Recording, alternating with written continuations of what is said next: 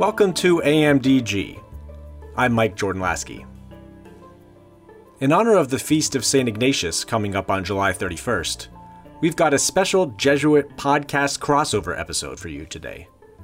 Just like when The Simpsons appeared on the show Family Guy in 2014, but this will be far less offensive, both morally and aesthetically.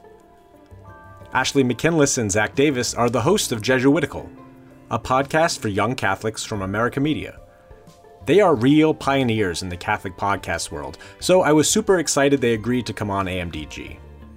We talked about pandemic life in their shared adopted hometown of New York City, plus their favorite episodes of Jesuitical, and what about the story of St. Ignatius inspires them the most. Then, we took turns drafting Jesuit alumni. That's right, just like the NBA or NFL, we built teams of five people each who all went to a Jesuit high school, college, or grad school. Actors, musicians, athletes, intellectuals, all fair game. After you listen, check out at Jesuit News on Twitter to vote for who you think had the strongest overall team. Longtime listeners might have noticed some new theme music today. It was composed by Kevin Laskey, also known as my brother. You can subscribe to AMDG wherever you listen to podcasts, and thanks for joining us.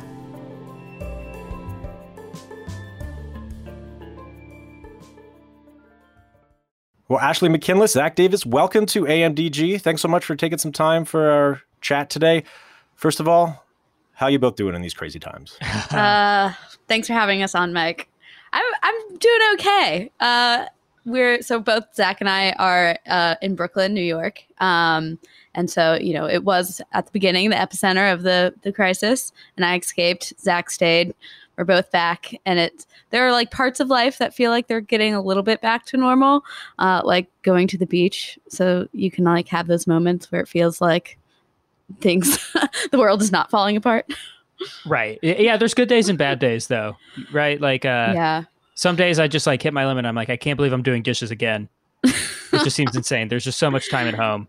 Um, yeah. But otherwise, yeah, I can't complain. Most people I know are healthy. So yeah. No, that's good. I mean, for us, so we have again three little kids. We're at our house. It's pretty much, in some ways, very similar to our usual life with three kids, four and under, because we're not like going anywhere. But I can mm-hmm. imagine living in a city like New York that didn't used to sleep at all to kind of change entirely in terms of the, the vibe there. Must have been kind of what was like the feeling of being in a place that again was known for its liveliness and then being such a place of well quiet and sadness it, and challenge. It was bizarre. Like during the height of the pandemic, the only thing you were hearing nothing most of the time. Um, just like lots of places like boarded up, shut up, and then for a while there, all you were hearing were like sirens uh, for a lot of the day, which was just like you couldn't tell if those were more frequent or louder than normal if you were just paying attention more. Um, but it's certainly not the New York that I've ever seen before. Um, yeah. I, I remember coming back in May um, to like move apartments and going to the Brooklyn Bridge, which anyone who's been on the Brooklyn Bridge, it is usually like just like packed. You cannot walk and you're going to get hit by a bike if you step out of your lane. And it was empty. And I, it was, that was just like the eeriest feeling I've ever had in New York. It was just like, yeah, being completely alone. Yeah, it's crazy. Go ahead, Zach. I was going to say, tell you what I'm glad I didn't do was uh, move into a studio apartment by myself just before this all started, like Ashley did. Yeah. Oh. Yep. Great move. so, so, you had you had roommates and then left yes. them, or? So back in like last October, I moved into a studio, uh, and so no roommates. Didn't really know my neighbors kind of in like a cut off part of town, not really walking distance to anything besides my church.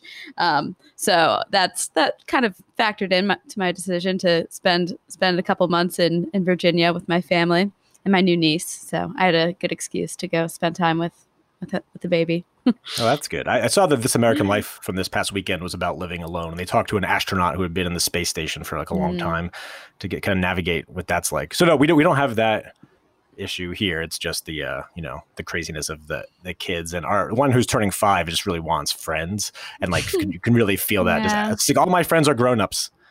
yeah. like her parents and maybe her grandparents. Uh, so yeah, it's it's crazy. But even to think back to like again the New York stuff we're talking about, which was not long ago, but feels like almost a different completely different era, right? Because we're in another stage now, and, and who knows how this unfolds. It's crazy. It's like a big, it's a big spiritual challenge too, like figuring out like how do you stay grounded in the middle of this. So for the two of you, like how, yeah, how have you tried to stay grounded or connected or keep yourself going? Do you have any like either habits or things you've you've done? Ashley, anything uh, stand out to you?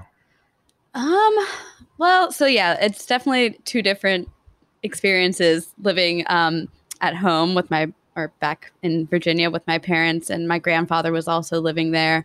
Um, and so in that case, it was it was you know it wasn't like loneliness I was struggling with. It was you know how do I be an late 20 something living with my parents again and the spirit uh, challenges that come with that um, and it, i did have to like learn um, how to like be in those relationships in a different way which was like just its own whole challenge on top of everything else that was going on in the world um, so yeah so like t- like taking that seriously and being like okay like i i need to be patient and loving every single day in the very small, minute things of just like being under the same roof as someone else. Yeah, I think for me, the things that I feel where I'm like really struggling, I guess I, I, I'll, I guess that's how I'll start it. I don't know if I'm doing a great job. It's really hard, but the things I'm feeling God like calling me to are attention, like really like being in the moment more than even more than normal um, and also being gentle with myself and with the people that are in my bubble, so to speak. And that this is like a really hard time for everyone, and including myself. And there's no manual, as much as we like would like there to be, spiritual or otherwise. And so, you know, me discovering that I actually like really don't enjoy any type of live streamed liturgy or recorded liturgy. It just like doesn't work for me. I don't have any de- desire to do it um, and trying to find okay, well, where where am I okay centering my week or centering my day in the spiritual life, and trying to like be all right with some trial and error and give myself the benefit of the doubt there. Yeah, I found like one of the big uh, obstacles to like trying to stay centered is uh, is Twitter, which I'm like kind of obsessed with, and part of my work is like being there, so I kind of like have to be there for some of the time. But I found I think what did I hear some psychologists call like doom scrolling, something like mm-hmm. this the temptation to like keep reading bad news and numbers. And i did for like a while in the pandemic like just take the app off my phone which meant i had to like go through a browser to log in which i still did but like it mm-hmm. took an extra few steps so maybe i was on it mm-hmm. less. But like for two of you again who are working in media kind of swimming in that stuff like have you like disconnected from that at all? Do you find yourself doom scrolling like i am? Or like how have you navigated like the social media component mm. of all mm. this? I definitely a couple weeks in decided i wasn't going to read like anything about the pandemic for a little bit because there were like in the beginning I was like every single day reading the case counts and the death counts and everything the government wasn't doing and it was just like I was going to a place of despair. Um, and thankfully at America, so I edit the faith and focus section, which are like our more like personal faith uh, essays. And so I've been able to get kind of vicarious wisdom from other people through those. Uh, so early on, we we read we read this really great piece by uh, Gregory Hillis about lessons from Trappist monks for for living alone and also living in community. Um, and it, like so like i'm able to just kind of like sink myself into those stories and that kind of writing uh, during the workday which is actually really nice i uh i still love twitter i know it's probably bad for me but uh no, I I think it's been. I, I hear the doom scrolling thing, and there's definitely been times where, um, whether it was during the pandemic or during the the protest, where I was just you know watching things on a loop and looking for the the latest thing that someone had said. Um, but for me, it's been such a good way to broaden my own horizon and perspectives. Um, just based on the things that I've curated. I mean, sure, sometimes you're just going on to dunk on people and it's not super productive. But more often than not, I don't know. I feel like I am a better better informed person because of that, and that usually is to my betterment. Now, if you'd ask my wife, I'm sure she would say that I'm using it way too much and I should just stay off of it more. Oh yeah, no. If you bring the significant others in for sure with the people again, now I, I, maybe that's why I got this job or took this job is so I can say like, no, I really have to do it now I have to stay mm-hmm. up to the minute on what's going on because yep. uh, you never know when like some crazy Jesuit stuff's going to happen. Yeah, that um, was something very interesting about moving, living with my parents for a couple months, is because I am usually surrounded by, by people like you who are just like interested in like Catholic Twitter and the latest drama and like what pundits said what and my parents just do not follow any of that. So like these things that like i thought were like the biggest deal in the entire world i'd be like oh mom did you hear about cardinal so and so and she'd be like what? Who? Right. And so it was a very good like check on like what's actually news and what's actually important and because yeah you can have a very skewed view of the church when you're working in a catholic ministry uh, that is maybe not reflective of the wider reality maybe someone has written about this already, but I'm not sure. I'm sure people have. But there's like no bigger divide to me that I see than people who are like online with a capital O and mm-hmm. people who are like not online, right? People who are living in that world or like things again that seem people who seem like extremely unpopular. Just think again to keep it in New York. I think about like your governor, right? Andrew Cuomo, who like if you go online, at least in my online world, like he is not popular for his response to the pandemic. But if you like talk to people who are not on Twitter all the time, at least in my limited experience, like, oh, he's doing a tremendous job. There's just there just seem to be these sometimes those divisions from people again who are like really online and not be interesting to see like it's how that really plays there's out. so many different intersections where it's like the there's generational divides capital o online divides and then like in, in our catholic world there's often there's this like what i call the professional catholic divide in in the lived like laity reality of what's happening or the lived like typical parish priest reality where um you know the things that seem important and on fire are maybe not to the average person. Right, which can be like a relief in some ways. I remember like, you know, the the next I, I think it was like some church scandal around like the Knights of Malta. And I'm like really in it. I don't even remember what the details were of that. I just remember there was something about the Knights of Malta. And I was talking to some folks who were similarly in the professional Catholic world who were so concerned that this was going to like have a huge impact on the church. And then I was thinking like, well, I was at the time working for a diocese with people in parishes again for whom that was not on their radar at all. And so I, you wonder maybe there are some things that happen, you know, far away that like trickle down and then have an impact on their lives. But I do think maybe it's refreshing that those the wars that we see happening on Catholic social media don't end up impacting a vast majority uh, of people who are out there trying to live their faith but but they do in mm-hmm. the end eventually right this is not it's not to say that like none of these things or none of these conversations or things that are happening are important because they I, I, do think they are and this is maybe a thing that people i i, I think more people would, would be better if more people realize the types of conversations that were happening that they have no seat at or that they have no awareness of are actually impacting their lives more than they realize which is sort of like by design in some circumstances political or ecclesiological or otherwise Mm. No, that's probably true. I love that um we have a list of topics we're going to discuss and we are like nowhere. No, we haven't even which is great. Which is how I that's how I like no, it's nice to be with people who also talk uh, for their living and can kind of go off in a thousand directions. So yeah, we'll make this a recurring series and do like a kind of eight hour like hard, hard hardcore history, something we can go through oh, yeah. all of these things. So uh, but yeah, I did invite you all on because you are um trailblazing Catholic podcast hosts, host of uh, the show Jesuitical from America, which has been going on for uh, for how long now? How many episodes do y'all have? It's been three years, and we're yeah. you know we're closing in on 175 ish. I think is probably right. 175 ish yeah. episodes. Mm-hmm. So like that's that's almost like one a week then. Yeah, we generally we're on a summer break right now, but we have been doing one a week basically since it was March 2017. Yeah. We started on Good Friday way back when. Yeah. Yeah, I again, I imagine most folks who find us on AMDG at least are familiar a little bit with Jesuitical, but in mm-hmm. case they're not, you want to make your your elevator pitch. What what was the inspiration behind the show? Uh, what was kind of the niche you've been working to, to carve out?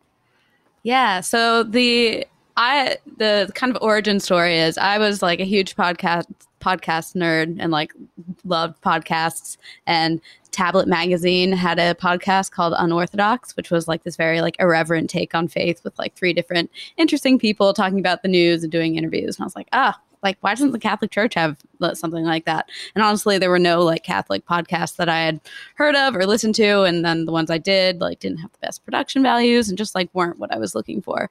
Um, so like I kind of wanted to do that, and then Zach had just started working at America and wanted friends. It's true.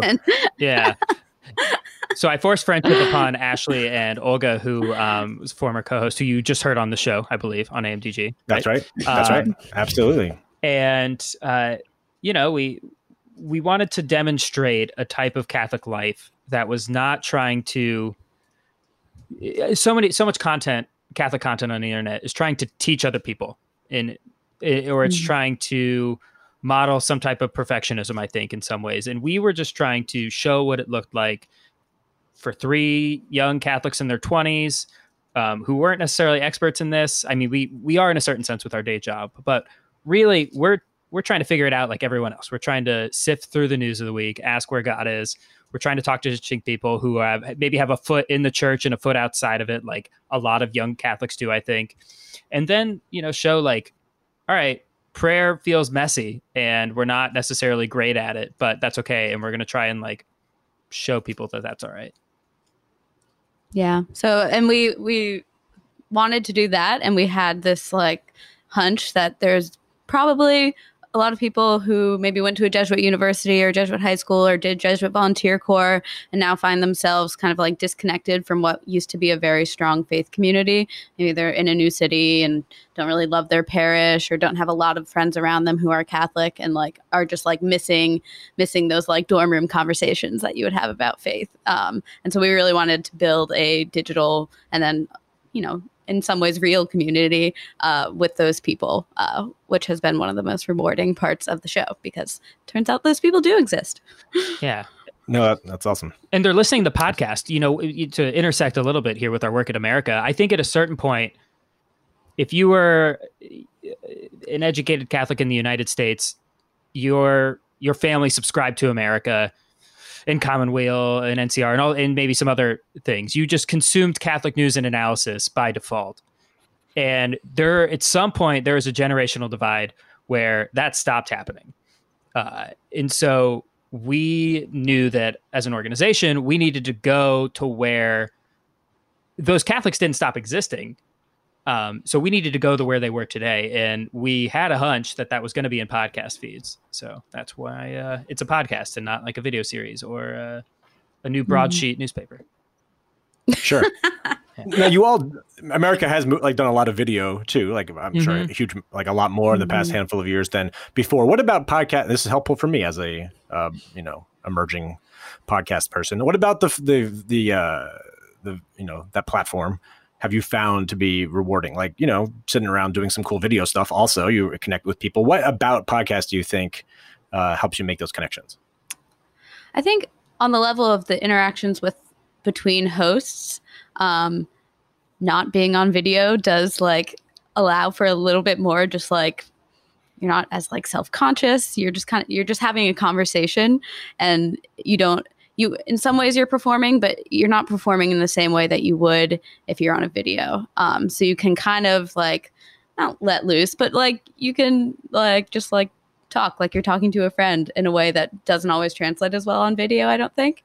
Um, and then because you have that like vulnerability and intimacy between the hosts and the guests like the the listeners can sense that and they feel like they can be a part of that just by like because you are so close you're in their ears. Um, and so there's there's no wall between you and the and the host. Like i i've met people you know i mentioned the unorthodox podcast. Like when you meet them in person like you really do like feel like oh i'm just like meeting meeting friends in, in real life for the first time. Yeah. Yeah. It, it, yeah going off the intimacy thing i always say you know if you think about how close the three of us how close the mics are to our mouths and how like close an earbud is to someone's ear. like nowhere else in normal life, uh, if like the circumstances where that happens are so rare, and so there's almost this this like tactile thing that humans connect with when there's that level of intimacy in uh, in conversation. I think. Yeah. Yeah, I wonder too, like if some, at least for me, when I was commuting back in those days, you know, via bus and walking and train, um, that that accompaniment, the way I listened, again, took that in. It was like the sort of just me out in the world. That kind of it is a more intimate experience probably than if I'm sitting and, and watching a video. There is something Mhm. that feels like yeah, you're in you're inside a conversation, which is why like I really like random long conversational podcasts in addition to like more highly produced uh, storytelling experimental ones. Um, so for folks again who might want to kind of dip into that archive, are there any like cou- couple episodes you usually pitch people as like, oh, listen to this one, it's one of our favorites, or just any cool stories from uh, pr- production of any episodes that uh, you want to share with our folks? Yeah, Oh man, so many. there's uh yeah the catalog is vast uh I- i'll start um and honestly it's like one of the coolest parts of the show is like for me personally is getting to talk to all of these people um just recently we we chatted with uh comedian pete holmes um who has his own podcast um and he had an hbo show called crashing um and he's got a number of stand-ups on but he is very much on a uh spiritual journey right now that started in sort of uh, an evangelical world and it's gone through atheism and it's he's spent a lot of time in eastern spirituality and i think now he calls himself a christ leaning spiritual seeker um, He's on a big uh, Richard Rohr kick. yeah he's digging in. And so you know to be able to talk to him to someone who's you know got that foot in hollywood but is also taking some of these questions really seriously was uh, I, I thought it yielded one of our more insightful conversations. Another one i'll give and then i'll pass to ashley um, is sister helen prejean um, who is uh, a nun and death penalty activist who i'm sure that listeners of this podcast uh, they're familiar with her. Um, but talk about like intimacy and hearing someone's voice. Like sister helen has the like most inviting charisma. Uh her voice is like it's got the southern draw and you can just hear the way she talks about the people she's accompanying and the way she talks about jesus that she's like just like outpouring love in addition to all this amazing social justice advocacy that she's doing so those are like Yeah. a couple good ones She that was a wonderful interview, and she used the phrase "sneaky Jesus," which I just like love so much. Like the way that Jesus can like just sneak up on you when you least expect it. it's just like so sneaky Jesus, but in like this amazing Southern accent. It was yeah fantastic. ashley what do you got Uh, I'm I'm finding it hard to choose now that you've said those. Well, one like really just like funny story is uh the I remembered her because of Pete Holmes. Another comedian we had on the store uh, on the show was Sarah Silverman, um, who uh, she like tweeted like a poem about maybe a Gerard Manley Hopkins poem or something. She like tweeted that she loved Jesuits, and so we just like I think Zach was it, were you the one I who just like jumped into her Twitter. DM? yeah it's just like i just replied i was like hey come on the show and she Tell us why did. you Yeah, love Jesuits. It worked. and it was such an interesting conversation because anyone who, if you know who Sarah Silverman is, like she does not have a filter at all, and she's hilarious and she's irreverent. Um, but she was so open to just like asking, like she was like, you know, curious about Catholics, and she's like, so like. Why can't priests get married? I don't get it. And like, do you actually believe in hell? And just like, just like asking very candid questions and was like receptive to like just engaging in this conversation. Um and i i feel like having like there are very few catholic spaces that are gonna engage someone like sarah silverman because like it's like oh she doesn't have the right views about abortion. Like we can't talk to her or we're gonna be polluted or something. But instead you know we invited her on and you know she left like thinking that like oh, okay like i can engage with catholics even though i disagree with them strongly on some things. Um, so i think having those conversations is really important and something jesuitical is um, uniquely able to do in the catholic space. Um, so that's one. Um, another great conversation we had was with mary karr. She's a memoirist and uh, poet. Um, and we did our first like big live show with her. So we had her in person we had an audience which added some stress, but like it ended up just being a very, um, very vulnerable, intimate conversation about her struggle with alcoholism and coming to faith. Um, and much like Sarah Silverman, uh, she's she just speaks her mind and is very uh, funny but sincere. So that was a great conversation too. Yeah, I love what you guys are doing, which to me strikes me as like really living out the Ignatian tradition, right? Which mm-hmm. is like mm-hmm. to seek God in all things, to have that kind of sacramental worldview that we believe that we can experience grace or like encounter a little bit of the divine, even in places that we might not expect or in conversations we might not expect. Uh, and so, like again, I'm not afraid to engage with the world, right, and engage with culture, uh, and to kind of bring faith to that, and to you know be open and honest with people. Uh, yeah, so I just think that's awesome. Uh, so in the spirit of uh, your Ignatian, very Ignatian work. We're going to release this conversation right before the Feast of St. Ignatius on July 31st. so, since we all kind of work in that broad Ignatian family or network or whatever it's called, uh, thought we should probably spend at least a couple minutes uh, reflecting on the good founder. Uh, so, just curious for uh, you all um, when you think about St. Ignatius or your connection with him or what you've mm-hmm. learned about him in the, the past few years uh, in your work, yeah, what about his, his witness in, inspires you or, uh, yeah, speaks to you spiritually? Yeah, so I uh, did not have a Jesuit education, went to public schools my entire life. My uh, only interaction with the Jesuits before working at America is I actually I got confirmed at a Jesuit church that wasn't my normal church because I missed so many confirmation classes for soccer games that my normal diocese wouldn't confirm me, but the Jesuits were happy to. So I've always admired um, their their their forgiving nature, and so. But not sure everyone no, would put it that way, but. Uh... no, shout out to Holy Trinity in DC. Um, but no, so I, I my education, my Jesuit education has very much had to happen on the job at America Media. Um, so I've been learning as I go. Uh, and one thing our editor in chief, Matt Malone, always says about the great like innovation and insight of uh, Saint Ignatius was he he took the monastery that used to be out in the fields and away from the center of town and and put it right in the middle of the city. Um, so like the Gesù, the church, the Jesuit church in Gesù. Rome is in the Gesù. Sorry. so the Gesù, the the Jesuit church in in Rome, is literally like in the middle of the street. Like you can't, you have to either go through it or like go in a big circle around it. Um, and that's kind of like how we see our work as at America is like being right right in the middle of it. Um, our building back when we worked in an office building.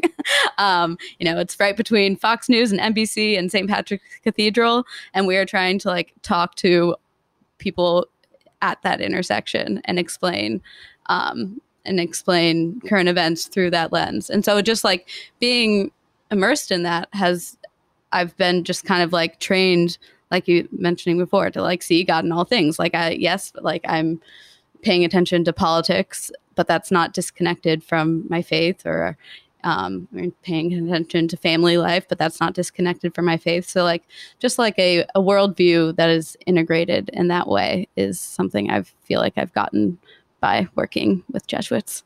I think for me, the biggest difference where Ignatius has like penetrated my life is the idea that, you know, God is to be found in our emotions and in our experiences and that they're not these things that we have to look at super skeptically or assume that they're they're wrong or evil. And so it's this like furthering of uh, of an incarnational imagination. Um, i think you know at various points and even when i was at loyola chicago i was i felt like i this this faith that i had needed to be like protected or guarded or defended I think is a, a, something a lot of people relate to, and uh, the, just being able to trust that you know God is working outside of that, out of the spaces that you've created for Him, um, and being able to trust that and you know follow that where it goes, I think has made me a better f- follower of Jesus. That's great. I think I, some image I've had of him recently has been like as I don't know the exact detail in the story, but kind of after his kind of big conversion and deciding he wanted to kind of pursue a life of holiness, wherever that led him, like taking classes. Was it like Latin classes? He was like studying with like little kids. Yeah, it's like part of the story, right? Yeah. Like that he was in in Paris and like going back, like going to school to kind of learn and like prepare. It's like the original Billy this. Madison. Yeah. Exactly. No, and I've had had that image because like Ignatius is someone for me who almost seems like wow, like that the boldness like to kind of go and, and do that and to start from nothing and like then saw like what happened like even within his lifetime like the explosion um i don't know if it's like inaccessible or something in some ways I, I feel like wow i don't know if i could ever do that mm-hmm. um but uh there's something about like him just like earnestly trying to grow in his faith through a number of ways. You know, whether it's going to pray the the cave and spending time in reflection and learning. He realizing he had a lot to learn and having that big conversion. But even that, again, for me, that moment of like that, the hum- humility of that, like knowing that he so like believed in what he was being called to do and that he was being led by the Spirit. He's like, no, I'll, I'll go and do that. And who I don't know, was he embarrassed in that? Was he like, was he comfortable? Mm-hmm. Did he's finally, no, of course I'll, I'll, do this. Something about that like little vignette in his life I've been kind of uh, reflecting on recently and wondering like, again, for me, as like someone to at least pretend that I know everything, right? Like to posture that way. Uh, I don't know that that humility, which is not necessarily an adjective I think of with Ignatius, like humility, but I think you, I really see that in at least in that one little story. Yeah, uh, so. I see that too, kind of in.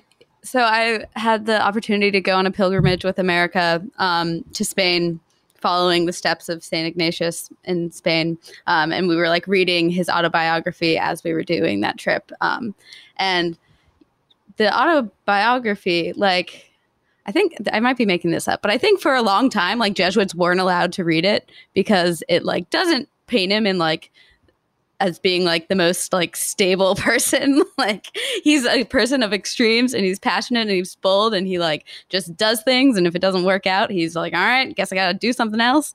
Um, and he and I think there is a certain humility in his willingness to like put that down and not try to like like whitewash his own story. Um, and so in a way, when you read it 500 years later, it feels like a very like kind of modern uh, memoir in that like it's you're you, you're seeing him like warts and all.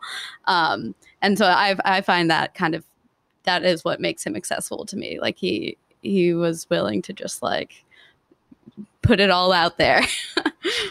yeah, I mean, and then the way he talks about like you know prayer through your imagination or that God kind of dealing directly with each person or again trusting your emotions like all of these things that seem like very modern right very of mm-hmm. our age mm-hmm. um, and then when you think about like wow like this was really ahead of its time and like rubbed people the wrong way and got him into some trouble uh, but like that he was kind of noticing some things about the human spirit uh, mind relationships that like was really just so uh, that's why i think again so relevant today and why young people, young adults, others like really just grab onto Ignatian spirituality because it's like, no, you don't have to like yeah. disengage from what's going on around you. That's the stuff we work with, right? That's the data we have that we can find God in the work of that, as you were saying. And I love the way, like, you know, this is a bit self serving since we're all in media and communication, but his willingness to try and convey that and pass it on, right? Like, even, you know, you could point to his educational the, the the entire network of education institutions that he built. But he spent a ton of time just as a letter writer. And so, you know, some of the most insightful things from Ignatius are coming from this treasure trove of letters that he wrote to all kinds of people um, throughout, you know, the world, really. And so his willingness to share the insights or help people suss out where where the spirit is leading them is something I've always found. You know, it's the opposite of Gnosticism in a way, right? Where he's like, no, um, this is freely given by God, and we can all figure it out, right? And here's how I do it. Um, I, I've always admired that.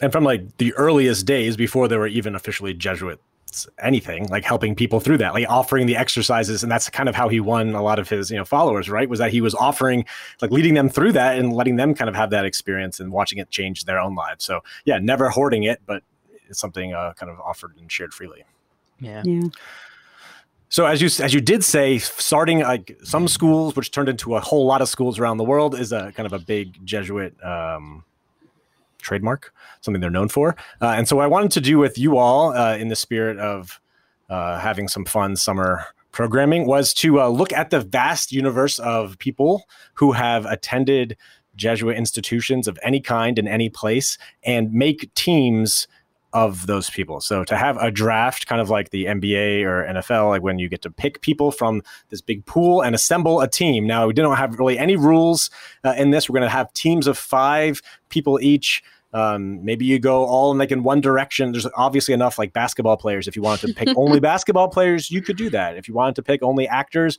you could do that too. Um, but no no rules. No we'll rules. okay, but it, it, like it makes. So is this someone who's gonna like? I'm gonna be on a an island with, and they need to entertain me. Do they need to stop a global pandemic? Because then it's obvious. I think you want like a little bit of all of that. I, I think do you want a looking good for balance? a well-rounded team.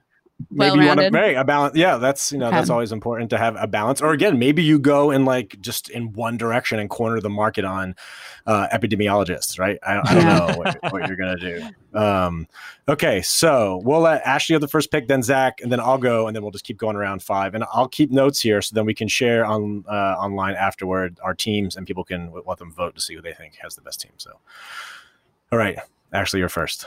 All right. Well, if I get to go first, then I'm scooping up uh, Anthony Fauci of Regis and Holy Cross because I want a doctor in my group. And Wow, you, I, you went for the like most uh, the obvious one right away. yeah, because Yep, I didn't that want you guys to get yep, him. That makes sense. All right. what about what, tell, what about i mean we've seen him um i got to talk with him for the show somehow he said yes to that for some reason i still don't understand um but uh what about actually what about him uh has you know has appealed to you He, in I. I like.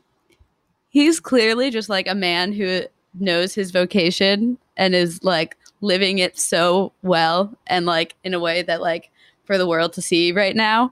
Um, like so he's under a lot of pressure, but like he is just like he is.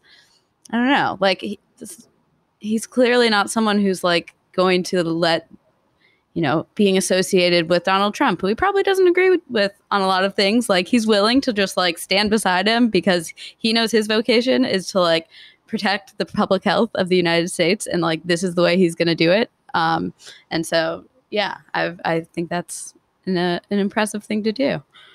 Yeah. amen All right.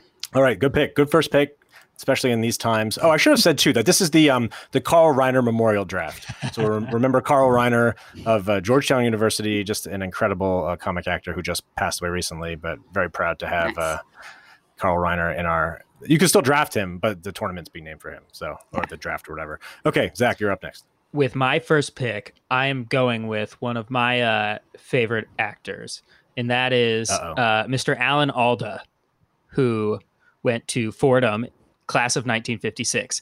Now, you uh, may know Alan, or you should, from his role um, as uh, Captain Hawkeye Pierce in the hit TV show MASH, which for the longest time I thought was just a boring war show.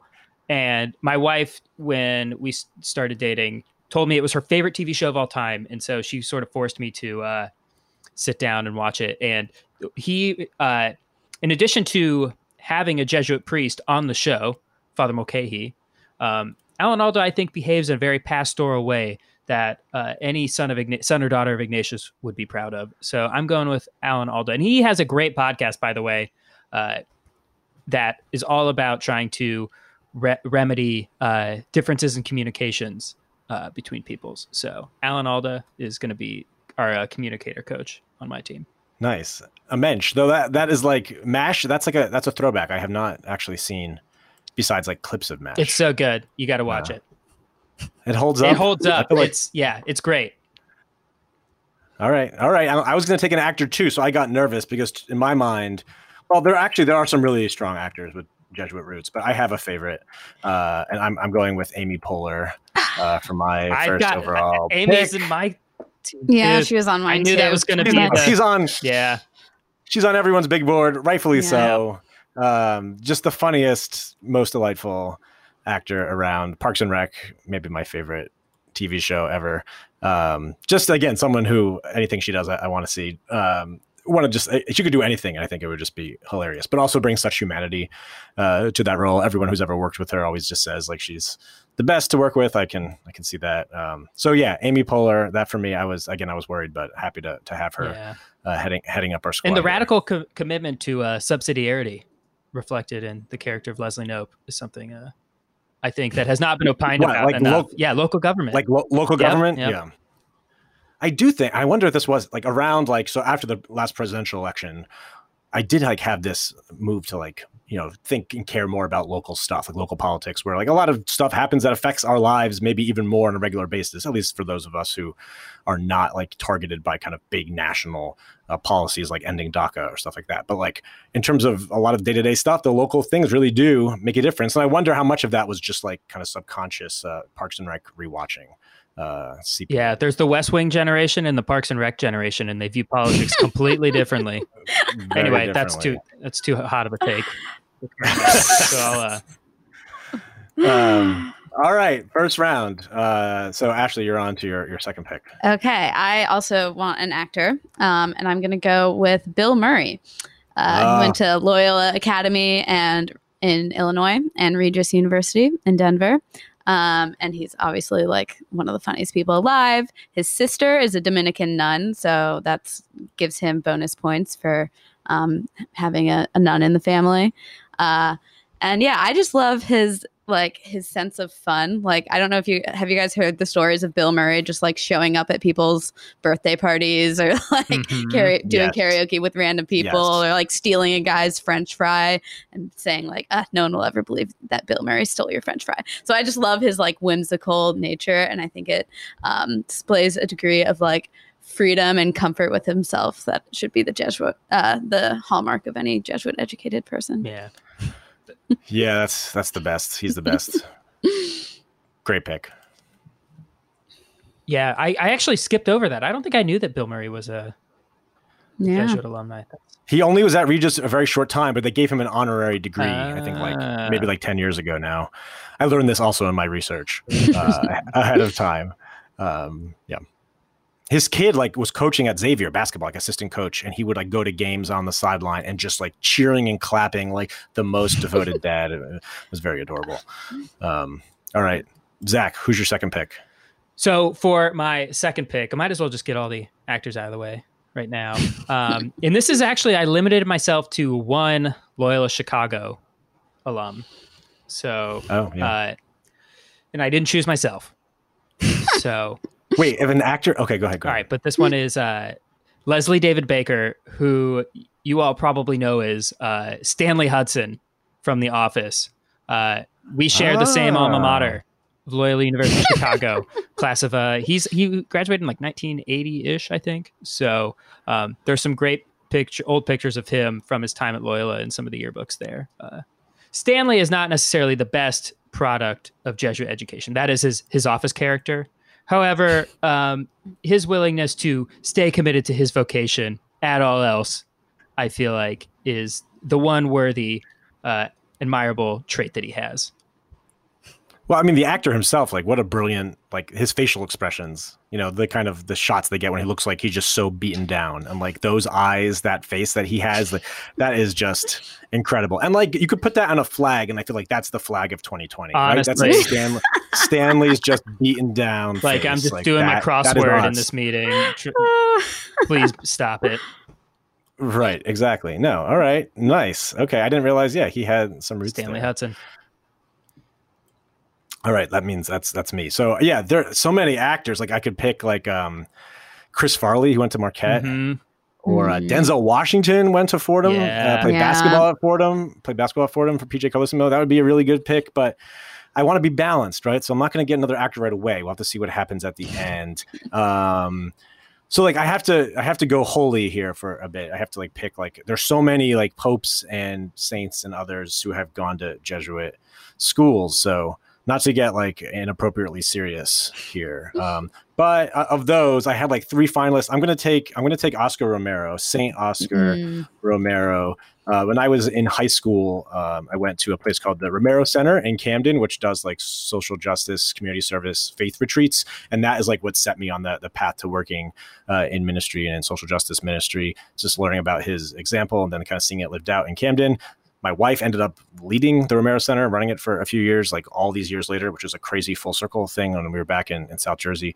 Um, and he just, again, a witness of someone who maybe like Ignatius as well, like had such like a powerful conversion experience uh, with the death of his friend uh, Rutilio Grande, Jesuit, uh, who was murdered in El Salvador. Just saw like the role he had, the chance he had to kind of you know speak up on behalf of justice and the people who are being oppressed in in El Salvador, uh, and so rightly canonized recently by Pope Francis, and just I think a great model for all of us who like maybe don't necessarily know what we're supposed to do or how we're supposed to do, but feel like some righteous anger in us and want to do something. Like I think his example is always just such an inspiring one. So happy to have Oscar Romero on the squad. You know, uh, on our uh, show, we ask all of our the guests that we interviewed to canonize if they could canonize one person, living or dead, Catholic or not.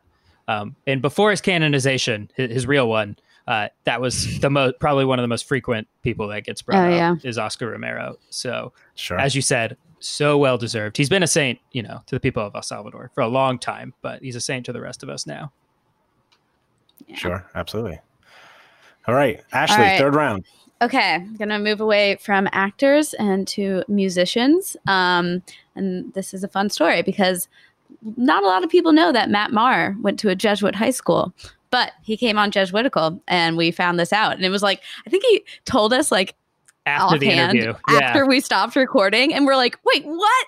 Can we go back and record this conversation?" yeah, so we did. So we went back in and So we did. yeah, he told us about his Jesuit uh, high school experience, and then he's like, "Yeah, Yeah, I, I so- really go ahead. You're gonna tell the story." I know.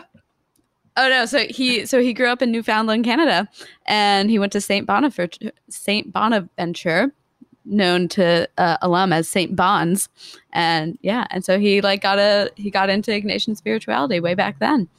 Yeah. Wait, Matt Maher, the Catholic musician is from Newfoundland? Yep. Yeah, Like, no one's from there. Nope. Yeah. Matt Maher is. Yep. That's that's and they have crazy. a Jesuit high didn't know school. Who knew? Yeah. I knew they had a Jesuit high school. I knew that from working in the Jesuit world. Oh, I right. did not know he was from there. Maybe he's seen Come From Away, which is the Newfoundland musical on Broadway, which I did see. I love that which is- musical. Yeah. there is a great an aside about Come From Away, which like is lovely and also like total cheeseball. Like you have to be ready for that. But like there's a scene in it where like amazing like interfaith scene where you have like kind of a Christian and a Muslim and a Jew kind of singing prayers and then like kind of weave them together. And there's like the kind of classic 70s version of Make Me a Channel of Your Peace, the prayer of St. Francis, right? So that's in Mhm. this musical. I remember sitting there in the, the theater in New York and thinking like, this song is beautiful. Like why? I, I never really. I, it was nice, but I never realized it. I'm like, oh, I usually am singing it myself in church next to other people who are not professional musicians, and I've like never heard a Broadway level person sing "Make Me a Channel of Your Peace," and like what they can bring like to you know any song. I just made me want to like just hand them you know their St. Louis Jesuit like stack and mm. just hear them go on some of that stuff because that was that Oh, was a, a yeah. highlight of that show for sure. Yeah, that is the problem with St. Louis Jesuit songs is that I feel like they don't get enough credit. They get a ton of credit, but most people's experience of them is the one you just mentioned, which is like a lot of people singing poorly with like maybe one or two instruments that your music director barely knows how to play. So not the full choir that they they deserve.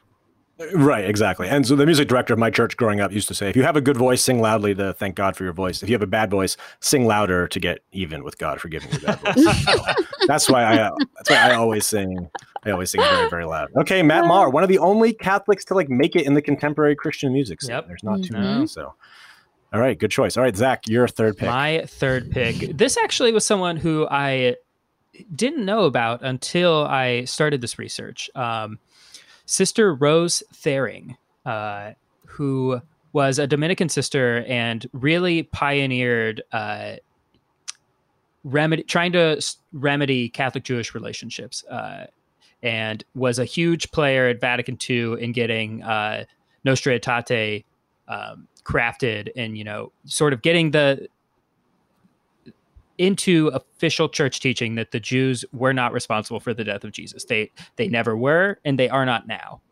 Um, and her, she spent her life's work doing that.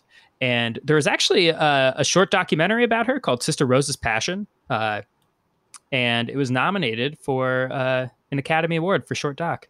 Which, yeah, no idea. So Who this is uh, someone who I feel like is not uh, known well enough, and so I would like to do my little part to remedy that. Uh, so I got Sister Rose Thering on my team. Nice. Oh, and she uh, did her Great PhD at SLU. Okay, there you So go. That's the, As the son of a Catholic mom and Jewish dad, I approve. approve of Nostra Aetate. Yes. That's good. That's good. Building those bridges. Got to have those Oh, yeah. bridges. Um, nice. Okay. Let's see. Let's see. All right. I'm going to go musician too, uh, following Ashley's lead. One of my favorite musicians is uh, went to BC. Boston College. Uh, Craig Finn, who is the lead singer of the Hold Steady, which is if you're not familiar, if you like like some kind of Bruce Springsteen, like bar rock plus like amazing storytelling about kind of people down on their luck. He has a whole concept album, really. Uh, that is really rooted and steeped in Catholicism, like so many Catholic themes. Uh, his music, also like the best live performer like ever. Uh, super thoughtful guy. Have emailed his publicist a bunch of times to see if he would come and talk on our show, but to no avail yet. So maybe he's listening. Craig Finn uh, of the Hold Steady will be my uh, my my third pick. Well, now if you email them and tell tell him that he's on your your desert island team, feels like that's got to help. Yeah. That can do nothing but help. No, I've heard so many good things about Craig Finn's music, and I I love music, uh, and I have not gotten into it yet. But this is another reminder that I need to dig deep into the catalog. Oh, that yeah, that shocks I me. know I Because, like, I'm right around the, the the the atmosphere of Craig Finn. I feel like, but All right. Well, I'll send you some. I'll send you like a like a starter pack that will have some like of the louder stuff and some of the quieter stuff. You know, great. so you can you can dabble because he had you know he has more range than I think like kind of hearing their greatest hits would give him credit Okay. for. But um, oh yeah, I guess I could have gotten him like fifth if it seems like you guys are not like big Craig Finn heads. Okay, all right, maybe maybe, maybe I reach, maybe I reach, but I'm happy to have him for sure. All right, Ashley, we'll kick it back to you. All right. So when I thought that this was for five people you want on your des- deserted um, island, uh, I saw that Bob Dender, Be- Bep- I saw that Bob Denver, who played Gilligan on Gilligan's Island, went to LMU, Loyola Mar- uh, Marymount. Uh, and so he seemed like an obvious pick. He would know what he was doing. I can't say I know anything else about him. Oh my. The old, I'm s- I just shocked. The the old TV shows uh, making a huge Yeah. appearance here. Yeah, I don't even know who that is. Bob Denver. yeah. Gilligan. Do you do you know who Gilligan Gilligan's Island? Like you know the show? I know that it is a show. I used to. I know the I know the music. I've never seen a full episode. Certainly not. Oh seen an man. I watched a lot of that. It was, was on TV Land when I was growing Yeah. up. I forget, but But no, that that's smart. I mean, we did again. You could be imagining a desert island place. Like I could be imagining like a pandemic is over and you're hanging at a bar type of place. Like I, mm. really, there's Oh. there's no rules. All right, let's see. This is my. Uh, I, I've got my next pick is the most off the wall. I think this was the one I was uh, most sure I would be the only one who had this this pick. uh, so I've got in my uh, in my lineup at number four, uh, Mr. David Hume, Mm. uh, Scottish uh, moral sense theorist and philosopher, and also keeper of English history. Um, turns out uh, Hume was notably an atheist. However, um, he wrote most of his uh, big treaty, An Inquiry into Human Understanding, uh, while he was living in uh, Anjou, France, and he was living near the Jesuits, who he was in frequent contact with at La Flèche. So um, he is listed in the Wikipedia page for Jesuit alumni. He, I don't think, technically has any type of degree, but was doing a lot of learning and writing alongside the Jesuits. And so, I am, uh, I'm counting David Hume on our team because he's probably going to be able to synthesize and solve any problems that we have, regardless of the situation. Good pick. I should get my wife, who studied uh, great books in college, to come t- tell me about him. 'cause I know she has some some books with his name. A lot name. of people pull their hair out when they're reading him, but uh, Yeah. you know, Hume used to say that philosophy would make he would he would spend all day doing philosophy and it would make him sad, um, but then he would go to the pub and play billiards and that would make him happy. So he he had a good work he or at least he knew that there was a possibility of a good work life balance. I don't think he committed to it, but Sure. All right. Well, I'll I'll, I'll play the philosopher game. I, I have one on here, not because I know anything about his philosophy. So I'll pick Voltaire, who went to Jesuit school and then like started the Enlightenment. And that's not going to be popular with like a certain set of Catholic thinkers, right? Who are not big on the Enlightenment, um, which kind of removed in some ways like a role of faith. Uh, that you don't really need faith to make sense of the world. Um, again, I don't know anything about Voltaire really, so I just know he's he's big name. And also, he features in one of my favorite scenes from one of my favorite movies, which is Swingers, which stars Jon Favreau and Vince Vaughn in their great turn together in the late 90s. Have you seen Swingers, either of you? Mm-mm. No, yeah, I'm not sure. Like, I haven't seen it in a while. I don't know how it's aged exactly, but it's still like in my mind. Is I think like you know he's a. I showed I did show it to to my wife who I wasn't sure she would like it, and she did like it. So like I it must be like at least okay still. But there's a great scene in that when he's at they're at in Las Vegas, and they're at uh, a 24 hour like buffet breakfast, not a buffet, like a sit down place, and the waitress who seems like again like kind of beaten down like Stanley from The Office, like comes over and like Jon Favreau's character like reads the menu and is like, it says breakfast anytime. She says, yeah. And he says, uh, I'll have pancakes in the age of enlightenment, please. And she just like walks away, and it seems like as if she doesn't get the joke. And he just is like, I'm such an idiot. Why am I doing this? Uh, and then like a few minutes later, uh, she's walking around, and like not helping them, and there he and he shouts out, "It's like, hey, we're kind of in a rush. Could you, yeah, could you bring up the bring out the food?" And she says, uh, "Hang on, Voltaire." and just walks away, Uh, uh, which is like a completely unexpected line. I just ruined it for you, but I, that scene is just an amazing, an amazing scene in the line and a great movie with a lot of great quotes. So, in honor of Swingers, I'll make Vol- Voltaire. My I think Voltaire would be royally uh, ticked off about being drafted onto this to, to this yeah, he's not. Yeah, well, again, well, may, who knows about what would David Hume think? At least those two can hang out if our teams are like traveling together. Well, it seems like yeah, it, it seems like Hume at least appreciated the Jesuits and like could glean their glean some things from them, whereas uh, I think Voltaire was just sort of thought they were insane altogether. I'd be happy to be proven wrong by someone who knows more about history and philosophy, but His statements on religion, according to Wikipedia, also brought down on him the fury of the Jesuits. oh yeah. I don't doubt it. Who Um, hasn't been yeah. had the fury of the Jesuits brought down upon them? brought down upon it. Well, right, and like again, you have people who go through Jesuit. Like we're we're picking like kind of you know notable alumni for good reasons, but Jesuit schools should also have you know be known have like. If you go through that list, there are some um, infamous people on that list who did not necessarily make the world better, right? There are some people, if you're making a the worst Jesuit alumni, you could do. Uh, so we should just you know acknowledge that not everyone turns out. But you say Voltaire took what he learned and did something with it. At least. Yeah, it was. Uh, had, had a big impact. there were a couple. Uh, we'll leave them nameless right now, but there were a couple uh, cringe, like, "Oh, sorry, world," for that guy. right, Mostly guy, right. almost all guys. Yeah, Yeah, that that is we should say too. Like it's the kind of a challenge with Jesuits have for a long time educated only men and boys. Like there's just more men who have gone to Jesuit school. So um, that is just it's something to note and something that is changing, thankfully, uh, more and more. But uh, yeah, as we see now, it looks like our list are At least we have Amy Poehler. yeah. Amy Poehler if number we're, if we're gonna me. have one person very- represent the the women of the Yeah. world, sister we got sister Rose and oh got yeah, sister Rose and Amy Poehler. So so Ashley, I don't know. Are you gonna are you gonna add one woman to your team? or Are you gonna go straight dudes? Uh, What's your fifth pick? straight dudes. Um, Oh my on- gosh. sorry. Yeah. Okay. Yes. If, there are not that many female options. No. And my last pick to keep um, uh, the peace and uh, execute justice justice on my desert island, I'm going to have Antonin Scalia, the late Supreme Court Justice, uh, who disagree with him or like him. He was a brilliant legal mind and has shaped the the direction of the Supreme Court, which is now basically the only functioning branch of government. So, pretty influential guy. Um, and yeah, I want I want him to be the judge on my island. I was gonna say, yeah, if you have some disputes, um, Yes. then yeah, I hope you strict, wrote your. Uh, strict, strict reading of the Jesuit Constitution. I was going to say, I hope you wrote your your uh, con- island constitution exactly how you want it to be understood.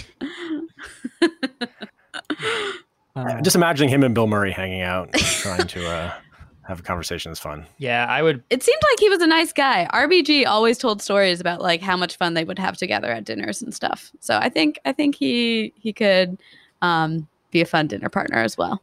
You know, Scalia, uh, I think had like probably one of the better deaths that I think you could ask for. Right? Like, wasn't it Mhm. like in his sleep after a day of hunting with his family or something like that? Surrounded by his family, yeah. yeah. So, And then you he got to miss the the firestorm that came after. Oh yeah, like, he oh, died right. not my problem. Yeah, yeah, he missed the entire Trump administration. Yeah, that's the way to go. All right, all right. My, uh I gotta. s- I have to find a a replacement for Amy Poehler. Um, all right, so I'm pull, I'm bringing someone off the bench then to fill Amy Poehler's spot. Um, I'm gonna go with uh, and this is to appease my uh, my father-in-law who grew up in Green Bay, Wisconsin.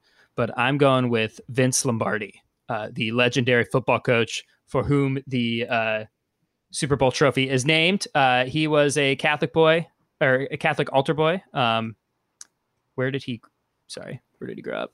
In Brooklyn. I, I think he's from Jersey, isn't he? No, Uh, he had some Jersey as a Jersey person. We claim him at least for some of his life. yeah, it does. It does appear that he spent some time in New Jersey and Manhattan and Brooklyn. Um, but he attended Fordham University, um, where he played football, and then went on to coach the Green Bay Packers to great success.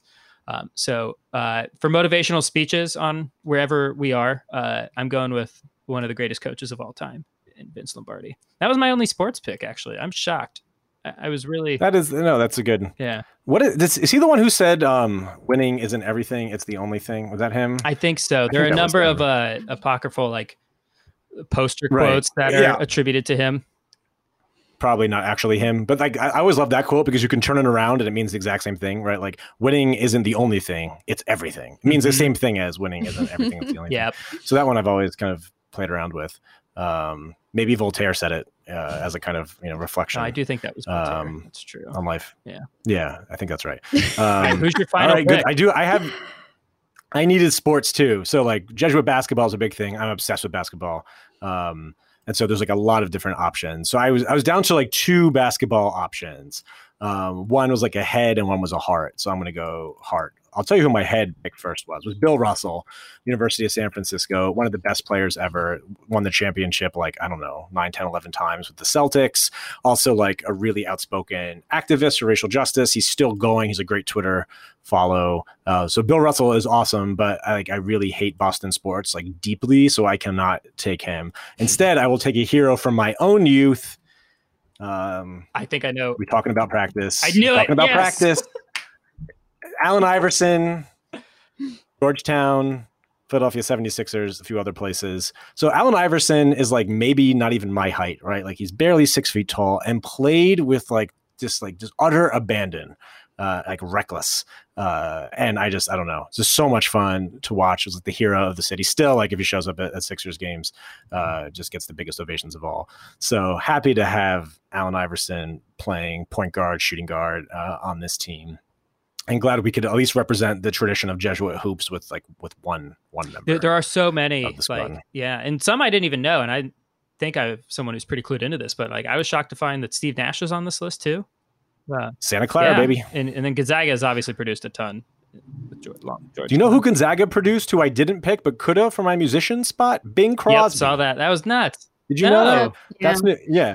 We left a lot of people on the board. We left um John Pope Francis Mulaney on the was board? the one I really wanted. oh John Mulaney, Jim Gaffigan, Colin Mike Yost. Birbiglia, all, Colin Jost left on the big board. Uh, my favorite, one of my favorite poets, Billy Collins, we left on the board. Mm. Pope Francis on the board. Missy Franklin, the five-time Olympian, she's a good. Hmm. She went to Regis High School.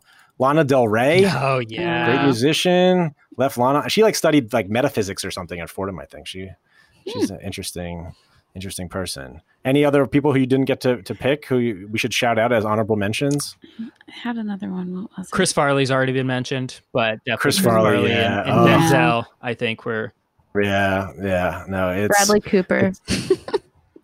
Oh, where did he go? Did he go to Loyola or something, or Uh, where did he go? in L.A. Marymount?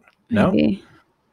I don't know. Well, that's great. I didn't know that. See, there's so many. And again, I really ref- like this Wikipedia page does have the warning at the top, like this is a ridiculous page. Like, please don't depend on this.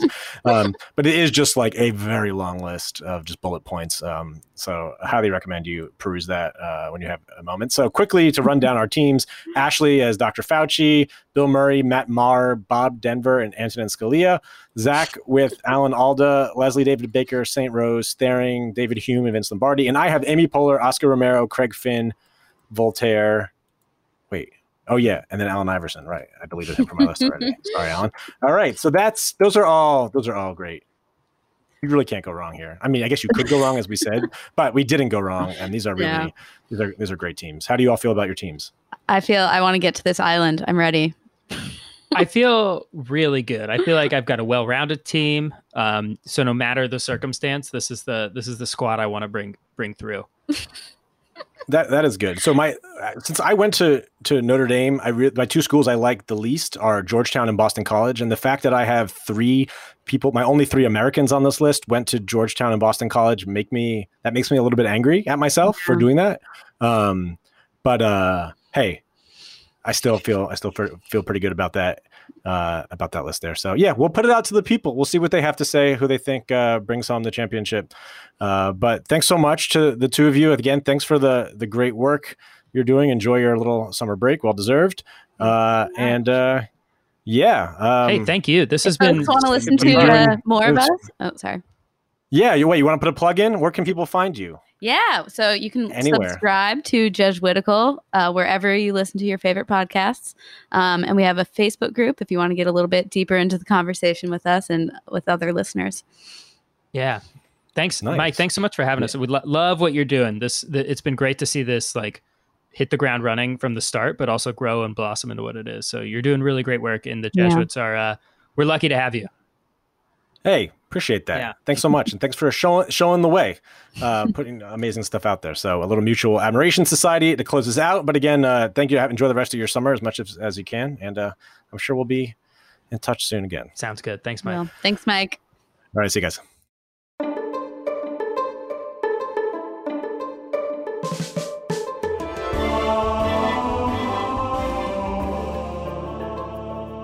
AMDG is a production of the Jesuit Conference of Canada and the United States and recorded at our headquarters in Washington, D.C.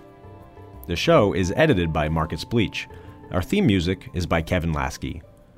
The Jesuit Conference communications team is Marcus Bleach, Eric Clayton, Doris Sump, Megan Leach, Becky Sindelar, and me, Mike Jordan Laskey. Connect with the Jesuits online at jesuits.org, on Twitter at Jesuit News, Instagram at We Are the Jesuits, and Facebook.com slash Jesuits. If you or someone you know might be called to discern a vocation to the Jesuits, connect with a Jesuit vocation promoter at beajesuit.org. Drop us an email with questions or comments at media at jesuits.org. You can subscribe to the show on iTunes, Spotify, or wherever you listen to podcasts. And as St. Ignatius of Loyola may or may not have said, go and set the world on fire.